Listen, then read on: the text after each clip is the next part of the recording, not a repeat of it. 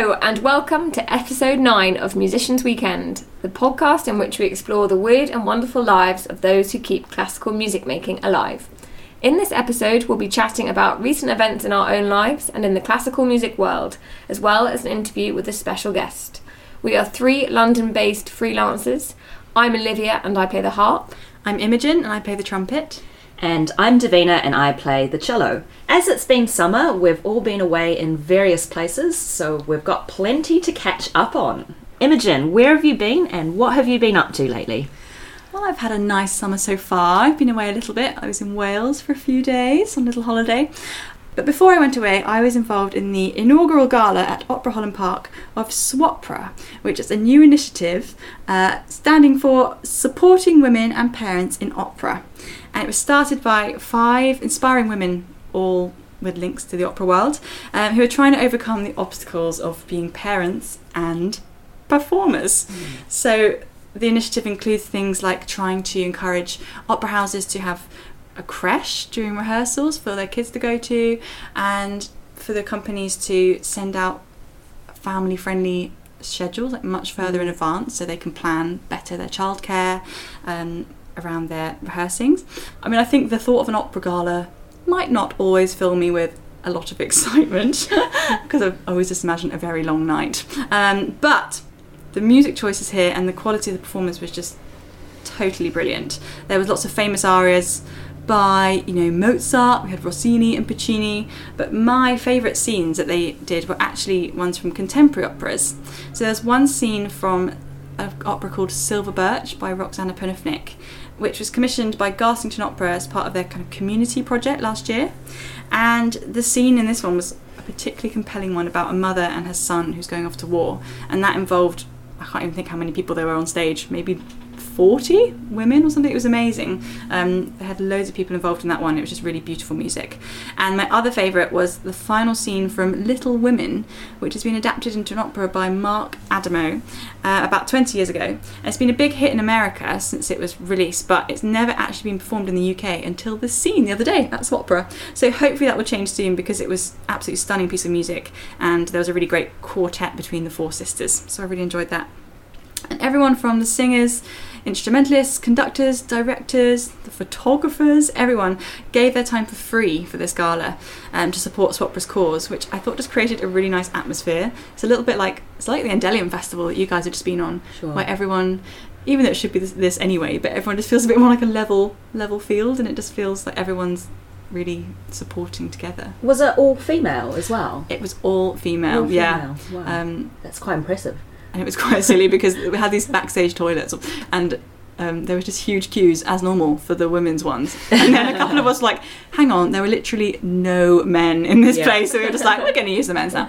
Um, but so it was quite funny when you just saw a man around, you're like, ooh, what are you doing here? Yeah, minority. Yeah. But it was really, it, it ran so smoothly. It was really a successful night. So I'm sure they're going to do it hopefully every year or something like that. Um, I also went to watch a prom last week. It was the Aurora Orchestra prom, one of the late ones at ten fifteen, and they played a programme of Shostakovich. They did his second piano concerto and also his ninth symphony, which they played from memory.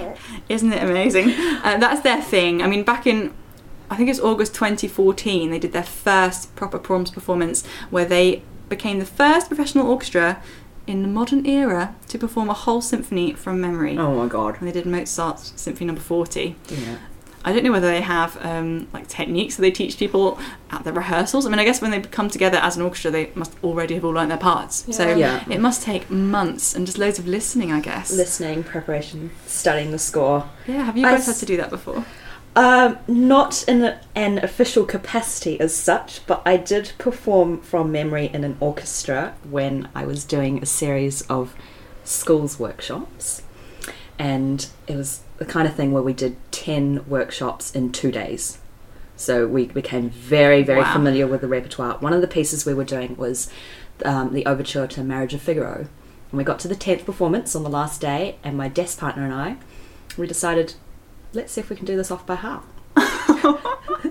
So we closed our music on the stand and then and then just played. And by then we knew it so well. We knew It was in D major. We had lots of tonic, lots of dominant, and it went pretty well, actually. It was quite liberating. I think um, what's quite nice to see is there's so much eye contact between all the players, mm-hmm. and lots of smiles, maybe because they're like remembering things that didn't go right in rehearsal or something. Sure, it looks yeah. like little, little jokes. They just seem to really be much freer with their playing. I watched a very small video about their rehearsals preparing for the Shostakovich nine online, and there was so much, as you say, so much more eye contact, darting around, little giggles and stuff, and people just really going for it, I think, yeah. because there's there aren't any physical barriers either. There's no stands or anything, so they're just so much more exposed. Totally.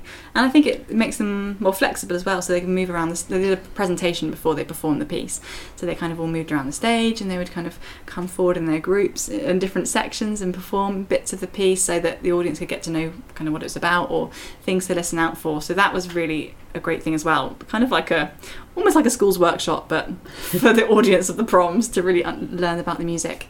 So it was, it was really exciting, just something really different to what you normally see. Yeah. Uh, it's a really accessible way for new listeners to get into the genre if they're sort of presented with something first, because you never know, that might have been the first prom that someone's ever been to, and then to see that, they might feel more inclined to delve into Shostakovich's music. Yeah. Uh, memorising music is my biggest weakness, so I try and force myself to do some things from memory, like concerti, but um, yeah, the thought of doing an orchestra performance from memory does kind of fill me with fear. Do you like, out of interest, do you like sight reading? I love sight reading. Wow. It's like... My dad, he's a musician, but not not a professional musician, but he has this theory that people who love sight reading and are really good at sight reading hate memorising. And I yeah. can't quite work out what the, remember what the link is. That, but that, that's always my big... That's my excuse. That's definitely my excuse. I always think, but if, if you're good at one of those things... So I was always...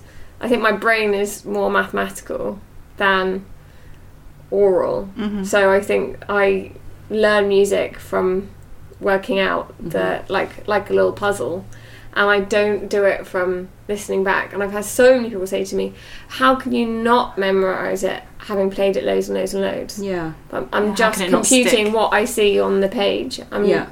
Which is, it's it's bad, but that's just how my brain developed at such a young age. I think that's how I've become more now, because I was, well, sight reading was my weakness when I was younger.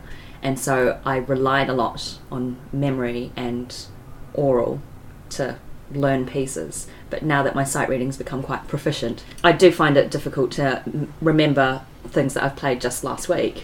You know, also if you're if you're busy as well, then there's a lot of stuff to remember. You're not going to remember everything. Yeah, I think I used to really enjoy the challenge of memorising music, and especially for competitions or performances at college, I, I used to really like doing things from memory, sort of just for myself, just to kind of... Perhaps I also quite liked the thought that if I couldn't see what was coming up next, I didn't get worried about it, you know. I could... I just had to take it as it comes. Like, you can't... When you're playing from memory, you can't really be thinking ahead too far, because... Yeah.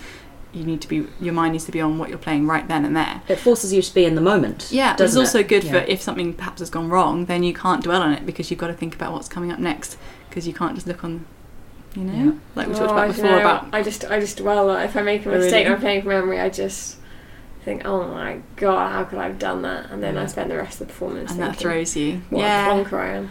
In auditions, I like to do my concertos by memory, yeah. but that's because I, I don't even practice it with the music on the stand anymore. So I'd probably get thrown if I had the music on the stand. Because mm. say if I did get lost and I made a mistake, and I'd be searching for ages, whereabouts on the page am I, it would throw me off even more.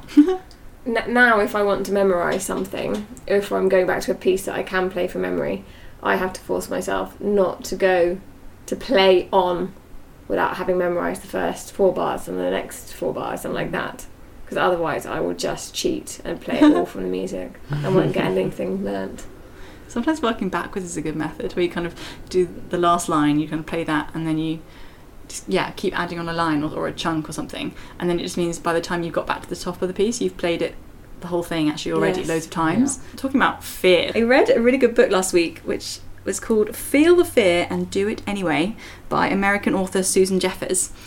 And it's a book more kind of general about fears, but I was interested to see how it could relate to the music profession, especially following on from last episode's interview with Simone about performance anxiety. The main message of the book is that fear comes from a distrust in our ability to handle whatever comes our way. That's why we worry about things, because we think we won't actually be able to handle something going wrong or not doing something right. So basically, if we can develop that trust, what could we possibly have to fear? That's what sh- her point is. So if you don't succeed, you'll handle it. If you do succeed, you'll handle it. Whatever life throws at you, you'll handle it. So we just need to try and teach our brains and really believe it, that whatever happens, it will be fine. And then the fear doesn't need to be there. Does that make sense? Sure, yeah. I remember one thing my sister said to me was, um, prepare for the worst but hope for the best. So keeping positive is quite um, is quite useful, because you have to remember that in the past you have been through lots of challenges and you have found your way out. And even if you're right down at the bottom, then at least the only way out is up. Yeah, that's true. Yeah, I mean, positive thinking is a massive theme in the book. She talks a lot about how the conscious mind has a lot of power over the subconscious mind. I'll just read you this bit. She says, "Sometimes I'd ask someone to come and stand at the front of my class. I would ask the volunteer to make a fist and extend either arm out to the side. I then tell them to resist with as much strength as they can as I stand facing them and attempt to push down their arm with my hand. Not once have I succeeded in pushing down their arm on my initial trial. I then ask them to put their arm down, close their eyes, and repeat ten times the negative statement, 'I am weak and an unworthy person.' I tell them to get into the feel of that statement, really to believe it. Then, when they've repeated that statement ten times, ask them to open their eyes, extend their arm again, and resist as hard as they can. Immediately, I can bring their arm down. There is no resistance. It's as though all the strength has left has left them. I wish I could record the expression on my volunteers' faces when they find it impossible to, to resist my pressure. A few have made me do it again, saying, 'I wasn't ready, I wasn't ready.' Um, but lo and behold, the same thing happens again on the second try. The arm goes straight down without any resistance. I then ask the volunteer once again to close their eyes and repeat ten times the positive statement, 'I am a strong and worthy person.' I really tell them to believe it and to say it ten times, and then I ask them to extend their arms and resist my pressure. To their amazement, I cannot budge their arm. In fact, it's even more steadfast than the first time I tried to push it down." I kind of thought when I read this that it's, I'm sure there must be something we can link to music, and that if you have like a scary entry or a really difficult passage coming up, if you say to yourself, "Oh my gosh, this is really scary, I'm not sure I'm going to yeah. get it right," ugh, yeah, then it, you probably won't. Yeah, yeah you'll, you'll screw it up. So yeah. somehow you need to just be able to say to yourself, "I am strong, I'm really good, I'm going to get this right, and I'm going to succeed." And it's probably likely, I think it's like, yeah. much more likely, isn't it, that you will. Yeah. And if you're prepared and if you've practiced, then... Then you can sort of allow your brain to send that message. Yeah, it's a trust thing, it's a yeah. trusting yourself. And that the subconscious listens to the signals from the conscious mind and never questions it.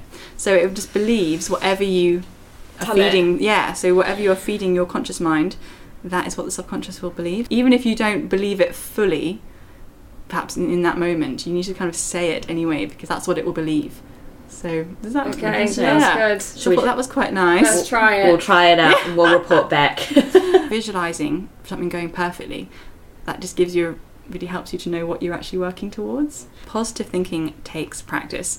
She likens it to keeping your body in good shape, like with exercise. You can't just stop working out once you've reached your goal of a great body, otherwise, you know, it will just start to undo itself. So she suggests an exercise program for your mind, um, like you would for your body. So reading positive books like this one, um, listening to positive TED Talks or podcasts, reading a positive quote every day. That's quite a nice one. Mm-hmm. Um, and finding positive people to be around, which in turn will draw more positive people towards you, which I think is very true. Yeah, there's something to be said about like good energy in the world, I think. Like putting out into the world what you want to receive. Yeah, definitely.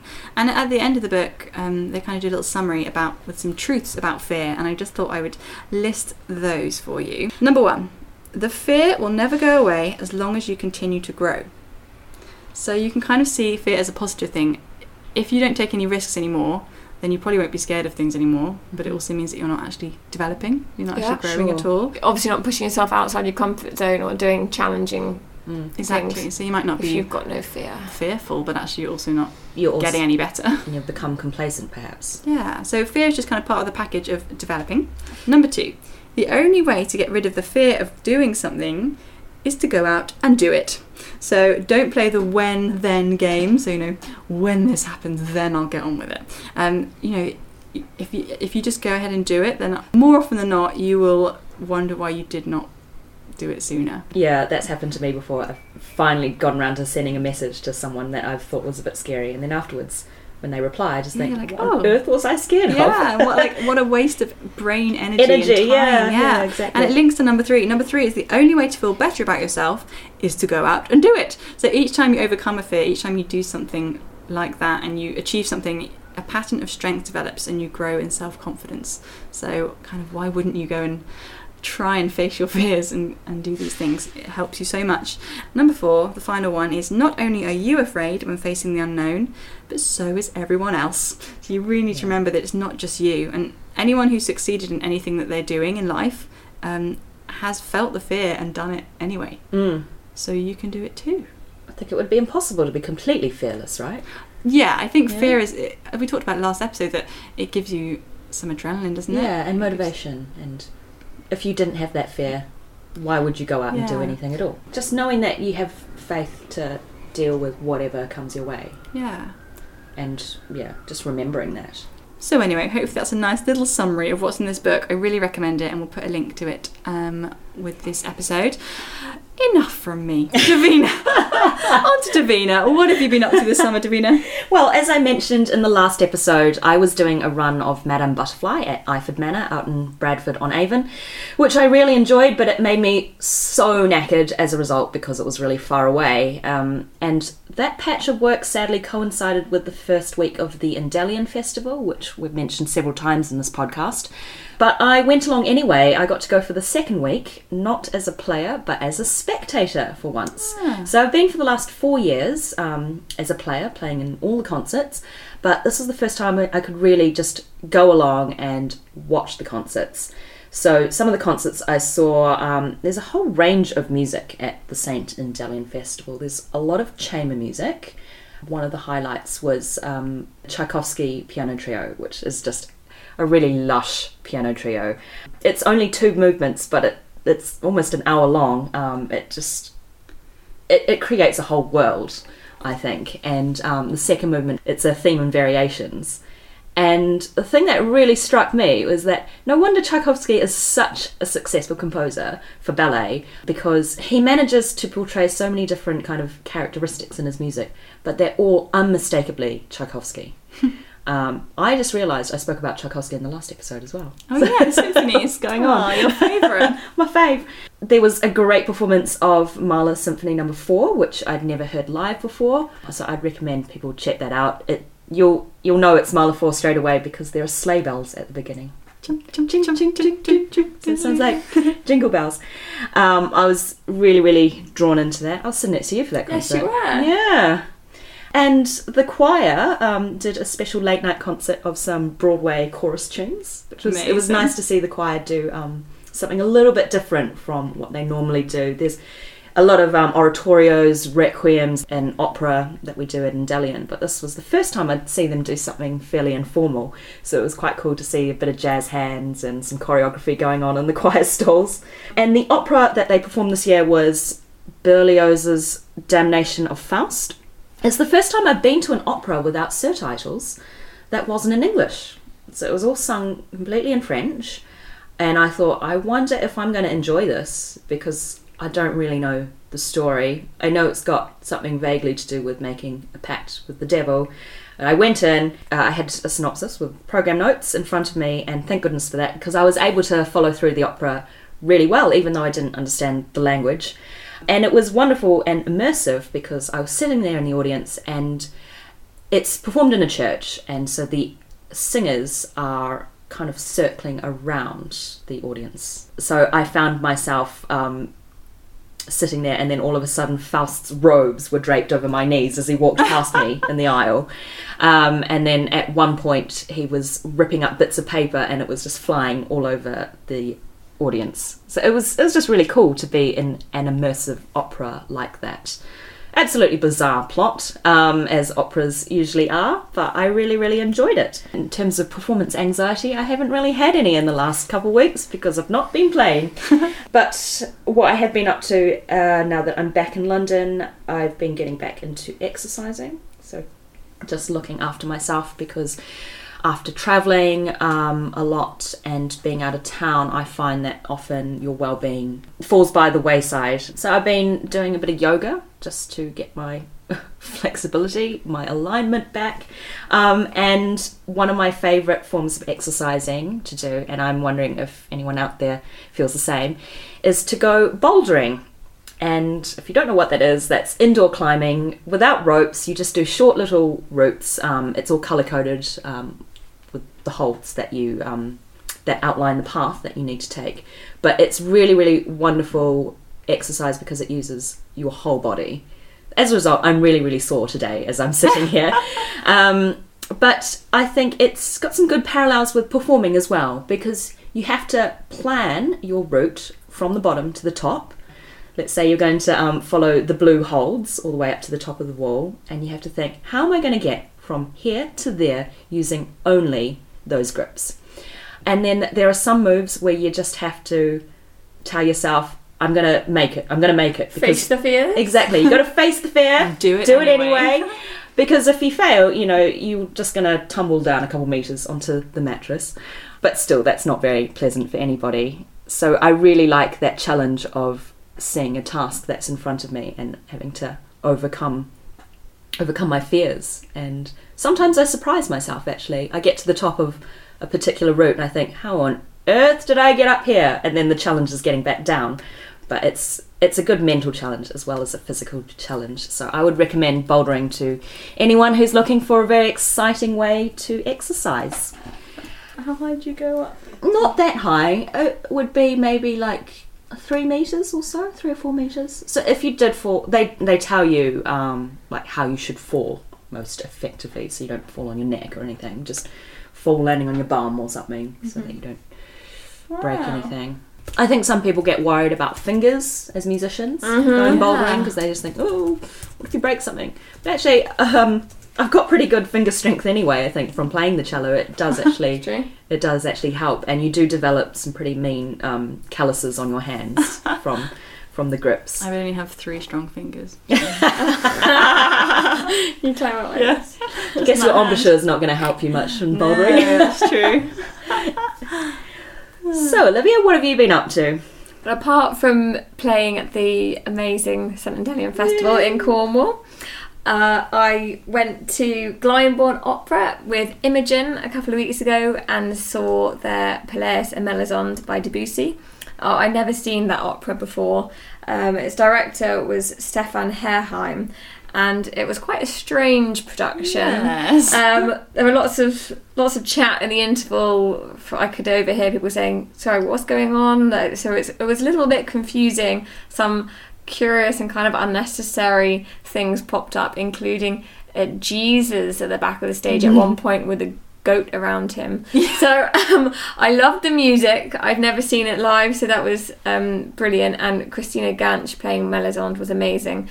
Um, but the production was a little confusing. But I did hear that they he'd originally wanted to set it in space and that they'd vetoed that. The next best thing. So the next best thing was the organ room at Glyndebourne, and the, the show ended with um, people coming onto the stage as if they were Glyndebourne audience members, which left everyone sort of having a little um, titter at the end, which kind of some people thought wrecked a quite magical moment. Yeah, I thought it was a shame after that. The music's so stunning. I thought yeah. it was, should have just left it with that. I'm seeing Vanessa again there today. Well, Vanessa for the first time. That's Samuel Barber's opera that's rarely performed, so I'm looking forward to that.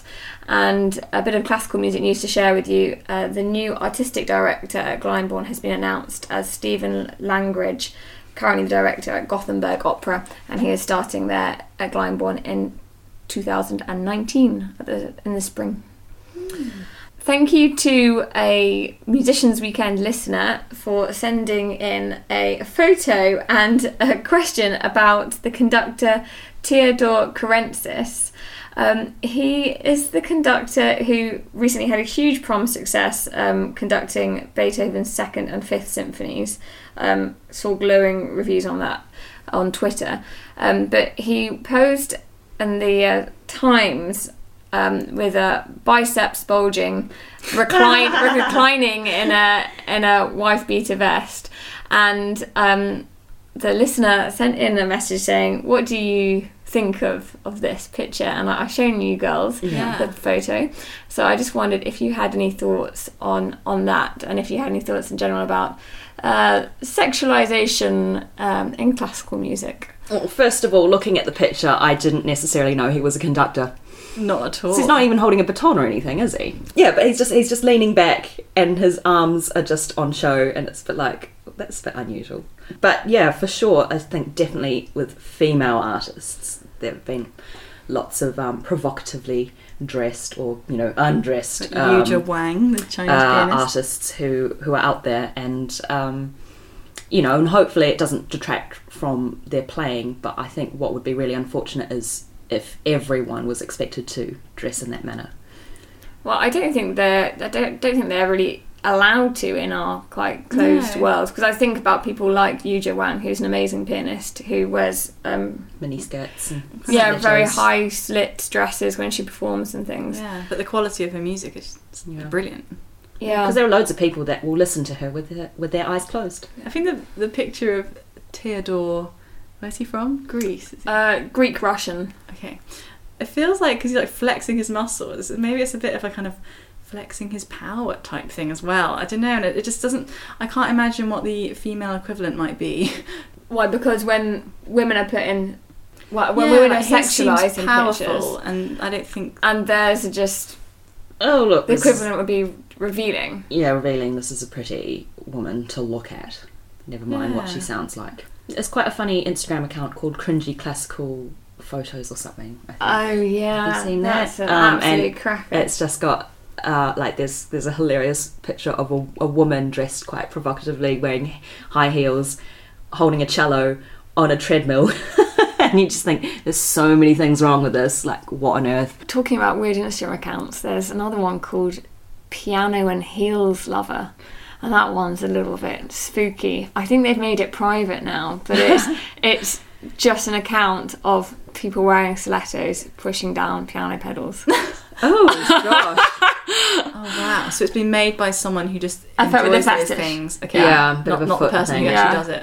I highly doubt we're ever going to get to a point where people, everyone's going to be doing it, because yeah. people are still so critical, and classical music is so kind of almost anti-image sometimes. Yeah, I mean, yeah. the fact that, you know, a lot of the concerts we do are still dressed in black, make sure that you got your shoulders covered, no spaghetti straps, things like that. It's still very conservative mm. in that sense. So I, I don't think we're ever going to be doing an orchestra an orchestra concert where we're playing in really, really yeah. skimpy dresses. Is that for the, I wouldn't do one. For is that sure. for the audience to... for them to concentrate on the music more rather than who's playing it. What, how how people are dressed? Yeah, so yeah. if if, so if there was a lot of flesh on show, perhaps, then mm. perhaps some then, audience members might find it harder to concentrate on the actual music. Oh, I don't know. yeah, I mean, it's, it's, but, it sounds like yeah. it sounds like an outdated. I suppose so, thing, but then but... I guess a lot of concerts are in quite sacred places like churches as well, and they kind mm-hmm. of have to respect. But the that. the all black thing.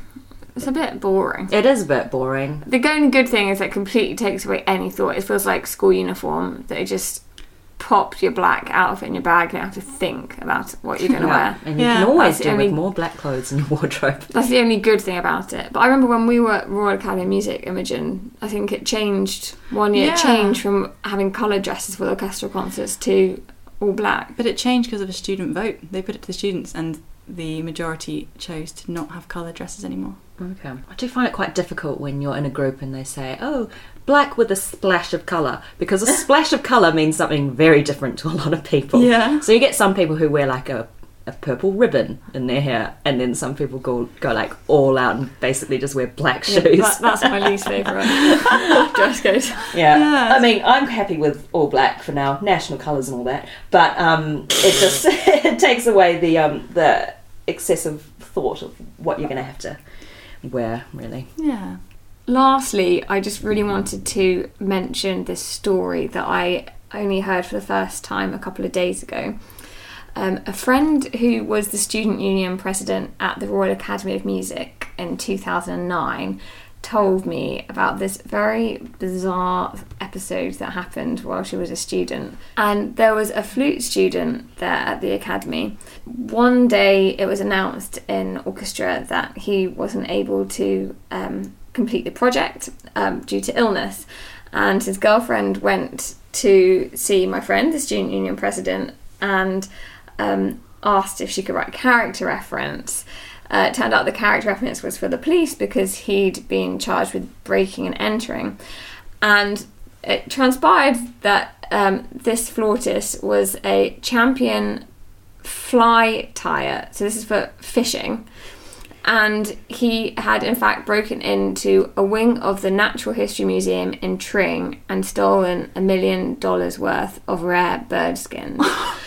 um, and he was then selling these feathers, making beautiful ties, and selling them online for hundreds of dollars. To fly fish, other fly fishers. To fly to the fly fishing community. Anyway, it's just such a bizarre story, and we were only laughing about it a couple of days ago. And then yesterday, um, there's this brilliant podcast series called by um, This American Life. Uh, they're the same people who produce the Serial podcast. They released an episode yesterday about the whole case, and I just couldn't resist telling you girls about it because I think you'll find it really, really interesting. Um, it's been kind of created by this man called Kirk Wallace Johnson, who's investigated the whole story, who has even written a book about it called The Feather Thief: Beauty Obsession and the Natural History Heist of the Century. Anyway, I'd highly recommend the podcast because the whole story is frankly completely unbelievable, and it was supposedly to buy a gold flute. And my friend who was the S U president nicknamed him Papageno from Mozart's Magic Flute, who is the Birdman in um, the opera, and his little theme is diddle-diddle-din, played on the flute. Ah. And he's a he's a bird catcher. It's obviously gotta be an easier way to fund your lavish flute habits. But they said they said on the podcast that the the man who investigated the story actually met the flautist, who's still living in Europe. Mm. He's an American um, uh, guy. But he, the flautist said that seeing them there in the museum, because he went and did a recce and saw all the feathers and stuff before, he said, like, the sensation you get from seeing something that has so much worth to you, like, is indescribable. So I guess it's the same as maybe Elslot seeing some rare, meeting a rare harp and being like, oh my god, I can't get over yeah. it. The world's but, most expensive teapot. Or the world's most expensive teapot, exactly. But you didn't steal that. Episode one. Now on to our interview. Our special guest this week is Norwegian trumpet soloist Tine Thing Helseth. I first met Tine two years ago on a summer course in Oslo, and following that I actually went to live in Oslo for almost two months at the start of twenty seventeen, where I had more lessons with Tine and got to know her better. Back in June this year, I went on yet another course in Norway, a brand new course for wind players created by Tine, and this was the setting for our interview. I think the only thing that Tine mentions, which I should explain, is Tenting, which is her all-female brass dectet. Clever name there. Um, and there are some great videos on YouTube of them, so I would check that out. Halfway through our interview, we moved outside because there was quite a lot of background noise where we were, but annoyingly and predictably, there was even more outside, so I apologise for any traffic noise or background talking or gusts of wind that you might hear. But without further ado, here's my chat with Tine.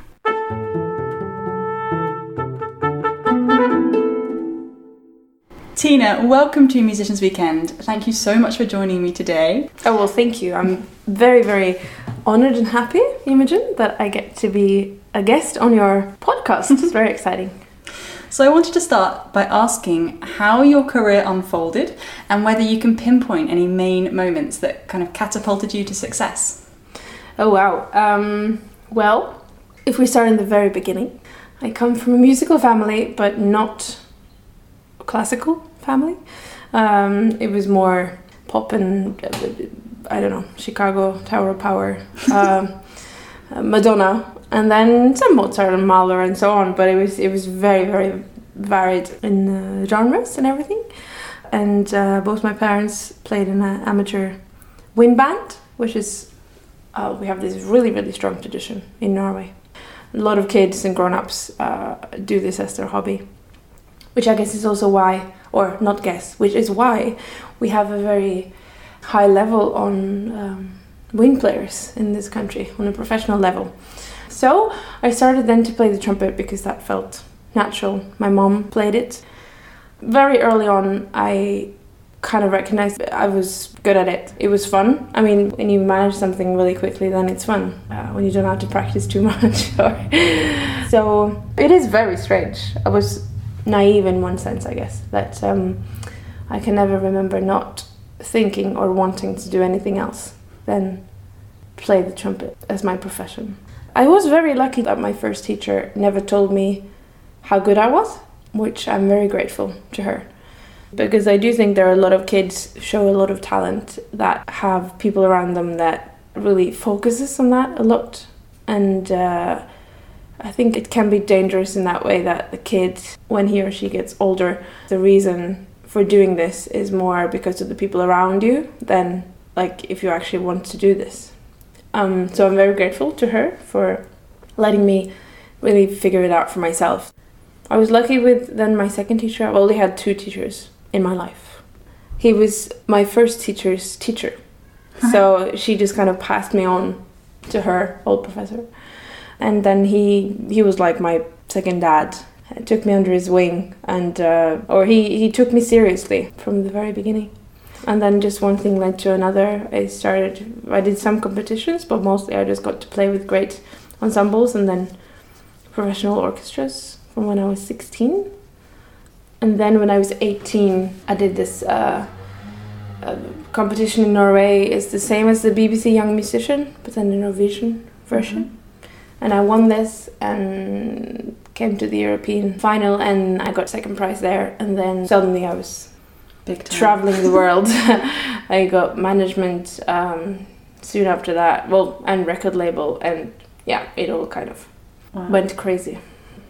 I've gotten to know you over the last two years through various courses and lessons, and I was going to say that you seem like such a grounded person, but actually you just are such a down-to-earth, normal well, person, which I hope people can really tell from this, because it's so true, and it's really not always the case with soloists of your calibre. So I was wondering, do you think it's people around you who've helped to keep your feet on the ground, or have you had any experiences that have helped to remind you to stay so humble? Well, first, um, I'm glad that you see me that way. I, um, I'm. I mean, at the end of the day, I'm just me. Um, I am a, um, a normal, whatever that is, person with uh, my, you know, ups and downs and my flaws and my qualities and, you know, all of these things. Um, in one way, my career just kind of happened. But then, on the other hand, I worked really hard for it. But I am have definitely been, you know, lucky with, with good people around me. Um, that has, I guess, just reminded me that they like me as me, and they don't want me to become some kind of diva. Or I don't think I ever was actually turning into a diva. I hope. No, I don't think so. But um, I don't know if I have that in me. No outrageous requests. Uh, no, not as far as I know. I don't know. Maybe the presenters will say something else. But uh, and orchestras. Um, No, but I, I think at the end of the day, I'm just me. I don't see a reason for causing drama or pretending I'm something I'm not. Yeah. It feels like that's really reflected in, in your social media. It's just so real. And I think photos of you falling asleep on a train or practicing in an airport toilet or with yeah. no makeup on, no filters, things like that. And it's just kind of, it's refreshing to see. But I guess, is it refreshing to post photos like that? Well, it was kind of, I think in the beginning I was a little bit, not afraid, but I, I thought about it. How much do I want to share of my personal life uh, or my private life? You know, what's the, the difference between personal and private?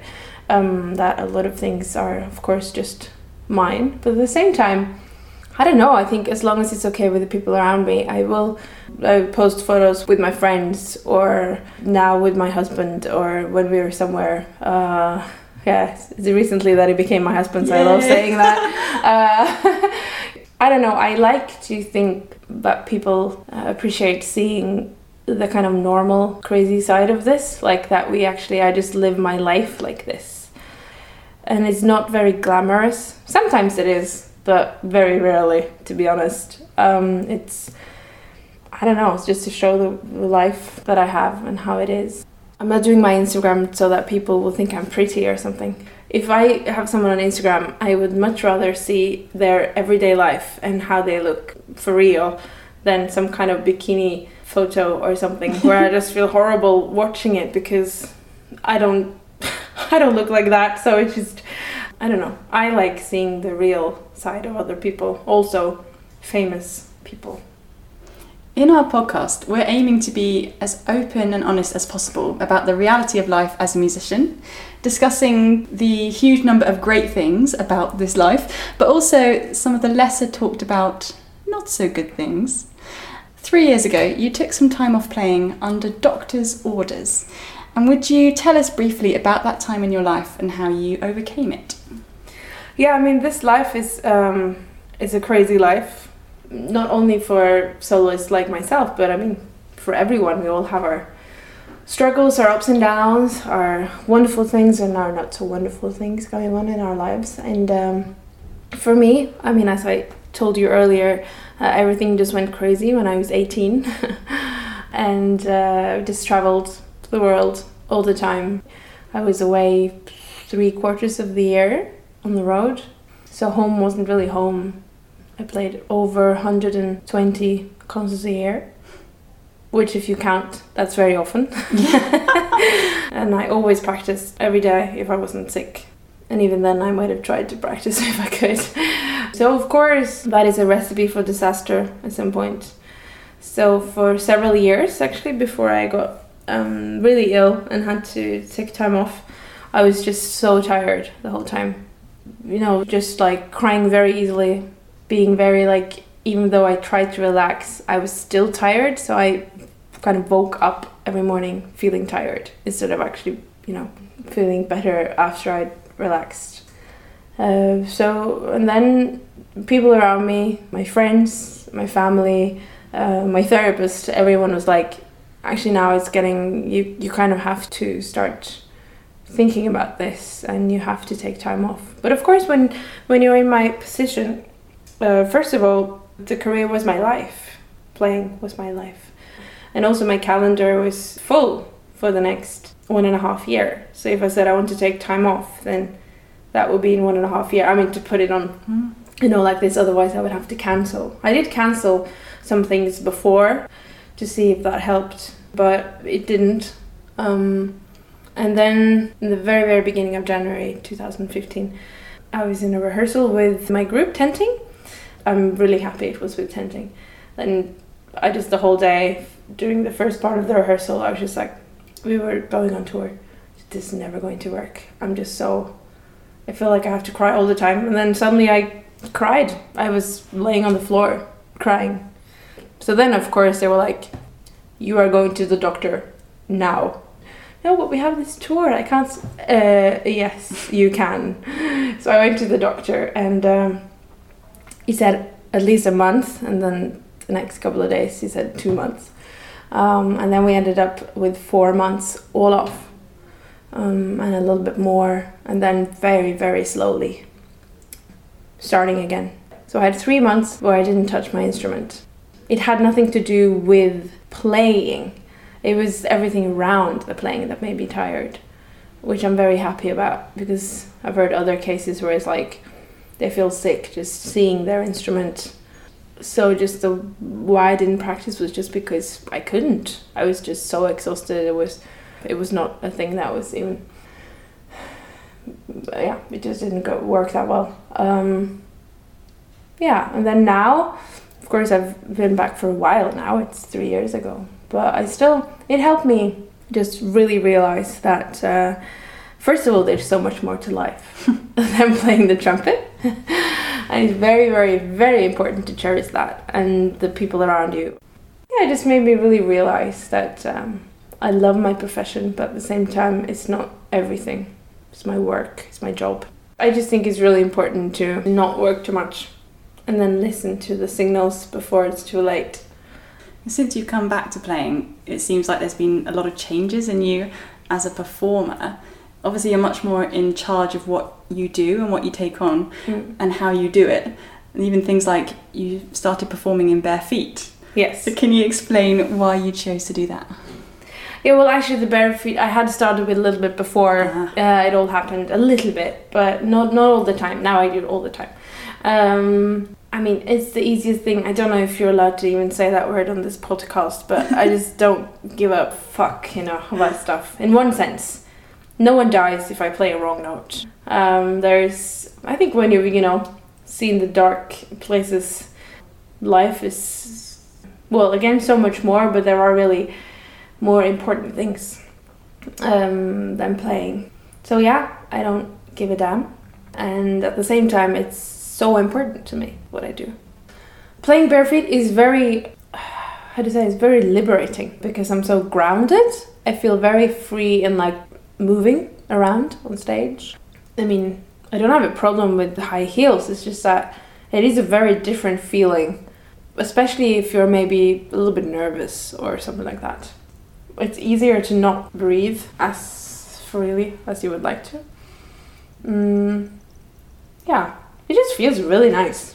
Has there ever been any health and safety gone mad where they say you cannot wear no shoes? Actually, now just I was in Korea a couple of months ago, and uh, it was okay on stage. I was, you know, allowed, but then suddenly for one concert it was like backstage, like just from the dressing room getting onto the stage, you actually have to wear shoes because they're afraid of, I don't know, whatever is on the stage floor behind the actual where you are on stage.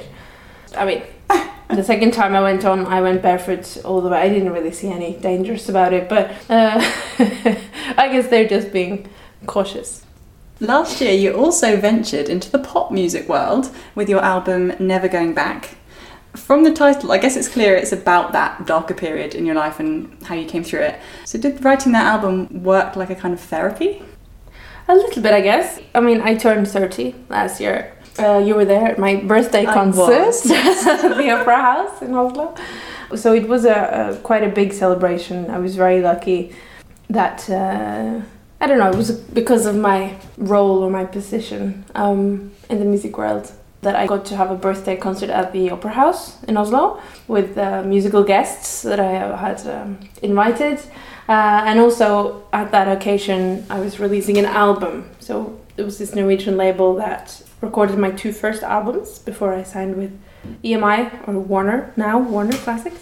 Um, and they just, uh, this Norwegian label, they just, you know, we're going to release this album, do whatever you want, which like never happens. So then I was like, okay, then I'll do a very different album. Um, I had some songs that I've written together with my very good friend, husband of my best friend, Jarle Storeløkken, a guitarist, arranger. He does all the arrangements for Tenting, all of my arrangements almost. Um, yeah, he's like my musical best mate, kind of, that I work with a lot. Uh, we had written two songs, or he had helped me get my songs To, to life. So we knew that uh, those two songs were going to be on the album, but then when we went into studio we thought maybe I would do some cover songs, I would play, I would sing, I would do like different types of things. Uh, but then when we went into studio it was the um, great Norwegian jazz trumpeter um, and just musical genius, Matthias Eik. He was the producer, and after the first day of recording then he was like, I know you're talking about cover songs, but I really, I, I love those songs and the music you've written, so I really think the whole album should be your music. Then of course I didn't have any songs, uh, so I had to write a song every evening and we recorded it the next day. Uh, but then all the text and everything is about that time from two thousand fifteen. It's from different angles of that, uh, and it ends really well. So one one of the songs is also about Sebastian and um, how he suddenly then came into my life, and then everything was, you know, perfect, fell into place. Yeah, so it's a very personal album, very different experience than recording uh, my, you know, my classical albums.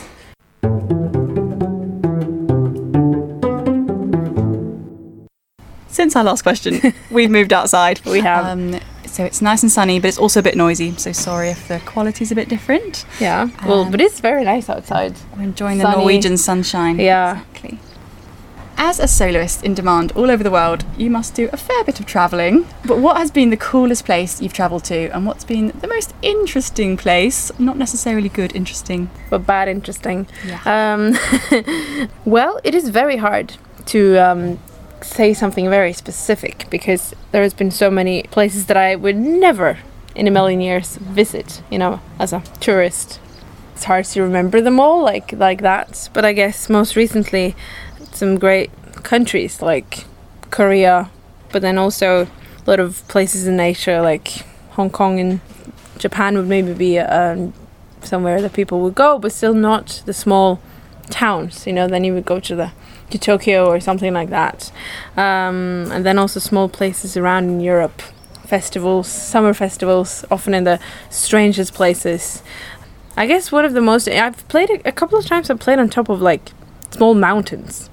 I guess that can qualify as interesting. That counts, yeah. So one place in Norway that's a but that was one of the really small mountains we have. But then also last summer, I think it was last summer. Yeah, last summer uh, with Tenting we were on tour, and then our last concert on that summer tour was in Italy, uh, in the Dolomites, mm-hmm. and we actually played a concert almost three thousand meters above sea level. I don't know how you say oh, that in yeah, English. Exactly yeah. That, yeah, and it was terrifying on the way up there. When they asked me for this con- I hadn't really understood what it was. I knew it was a festival and it was called something with a il blah blah Dolomiti something. So I did understand it has something to do with those mountains, but I didn't know it was like in them, so high on, them. on them. So basically, like when we were going to the venue, first of all they were like, you don't need to wear concert dresses, you need to wear jackets and wind, walking you know, boots. Yeah, stuff like that. We're like, okay. And then we came to this, uh, oh, what is that called? Uh, gondol, you know, like when they sit in the uh, cable car. Oh, yeah. Yes. Which is, I'm terrified of heights and stuff like that. I hate cable cars. And I'm talking, you know, we had, there was two different ones, and the last one was like the mother of all cable cars. It was like you just saw some mountain tops. You saw that it was hanging from one to the other. I was like, what the? I'm not going up there. Sebastian was with us. He had to like hold, you know, around me. I was terrified. But then when we finally got up there, of course, it was this achievement that I felt, uh, facing my fears. And then we played up there, which was an amazing experience because the audience also, you know, did that trip. So interesting in a good way. Is there anywhere that you'd still love to go to, to play? Uh, oh yes, of course. Uh, I've never been to Africa, which I would love to. South Africa or something, um, probably the most, um, like the place that is most likely to go there. I would love to go, I've been there once, Hawaii, when I was young. Hawaii. I went to Hawaii, but never, not to play, so I would love to go there to perform. That'd be wonderful, then we can have holiday as well. Um... I was supposed to go to New Zealand when I was had to take time off when I was ill, so I would love to go there. And I guess a lot of a little bit more like places far away from Norway, Oslo, home. Yeah. I've spent the week receiving brilliant masterclasses from you and saxophonist Amy Dixon. You also teach at the Norwegian Academy of Music in Oslo, and you give masterclasses around the world. Is there one main piece of advice that you find yourself giving to students, sort of wherever you are in the world? Yes, it is actually, and I've I've noticed it recently. Uh, of course, there are several things, and I feel like I have some, of course, genius uh, tips and advice about trumpet playing when it's trumpet players. But then the the one thing that I say to all students, no matter the instrument, is about phrasing, and that is that you just have to do so much more than you think. Because it's, it's so much going on inside our head, but no one hears that, so we have to really exaggerate. Yeah.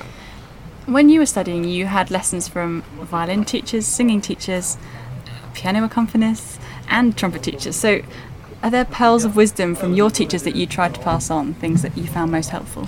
Well, there's a lot of things from my trumpet professor, like I'm not a big fan of talking really technically. I'm sure maybe you have noticed. I like to think more... Um, like the whole experience of it more than just you need to have your tongue there. So that mindset, I think I have a lot from him. And then also, of course, playing with so many other great musicians and playing for, so they've told me what they think about me and trumpet playing. That's what I love, playing for people that have no idea how our instrument works.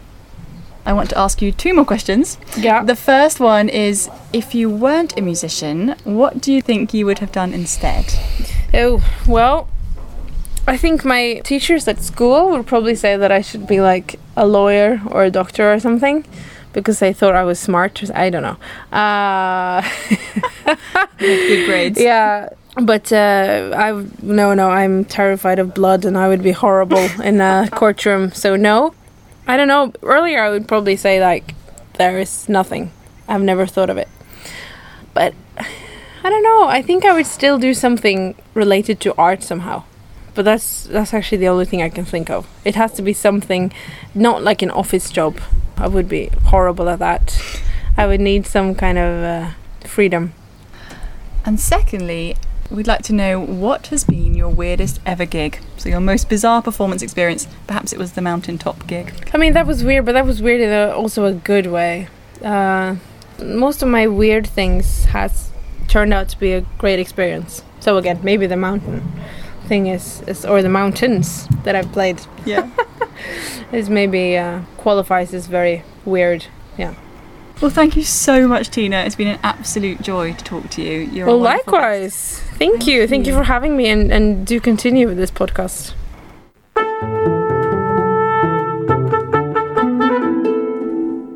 Thanks so much to Tina for that wonderful chat. I really hope that you get to go to New Zealand sometime, and if you do, give me a call and I'll give you some tips. So now it's on to our weird gig for this episode. We've been sent a weird scenario from cellist Samara, and she writes, my pianist and I were doing a recital tour in Spain, and an arts counsellor we hadn't met yet invited us around to his house for dinner. He didn't mention that he lived in a nudist colony. Oh my gosh. What?